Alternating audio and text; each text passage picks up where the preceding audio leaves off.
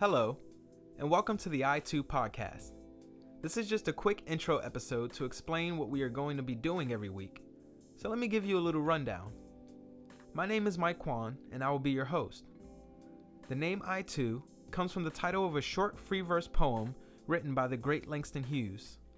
The poem demonstrates Hughes's desire for equality while debunking the idea that patriotism is limited to race.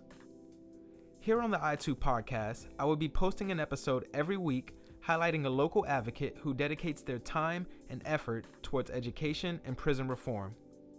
Each interview will give you more insight to certain organizations and advocate groups. We will learn how these organizations and groups operate and how we can help as a community to abolish the school to prison pipeline.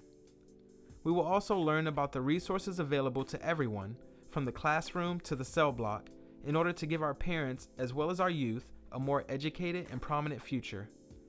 If this all sounds good, please subscribe to this podcast on Apple, Spotify, Google Play, SoundCloud, or wherever you listen to your podcast. Feel free to leave a review and tell a friend. Until next time.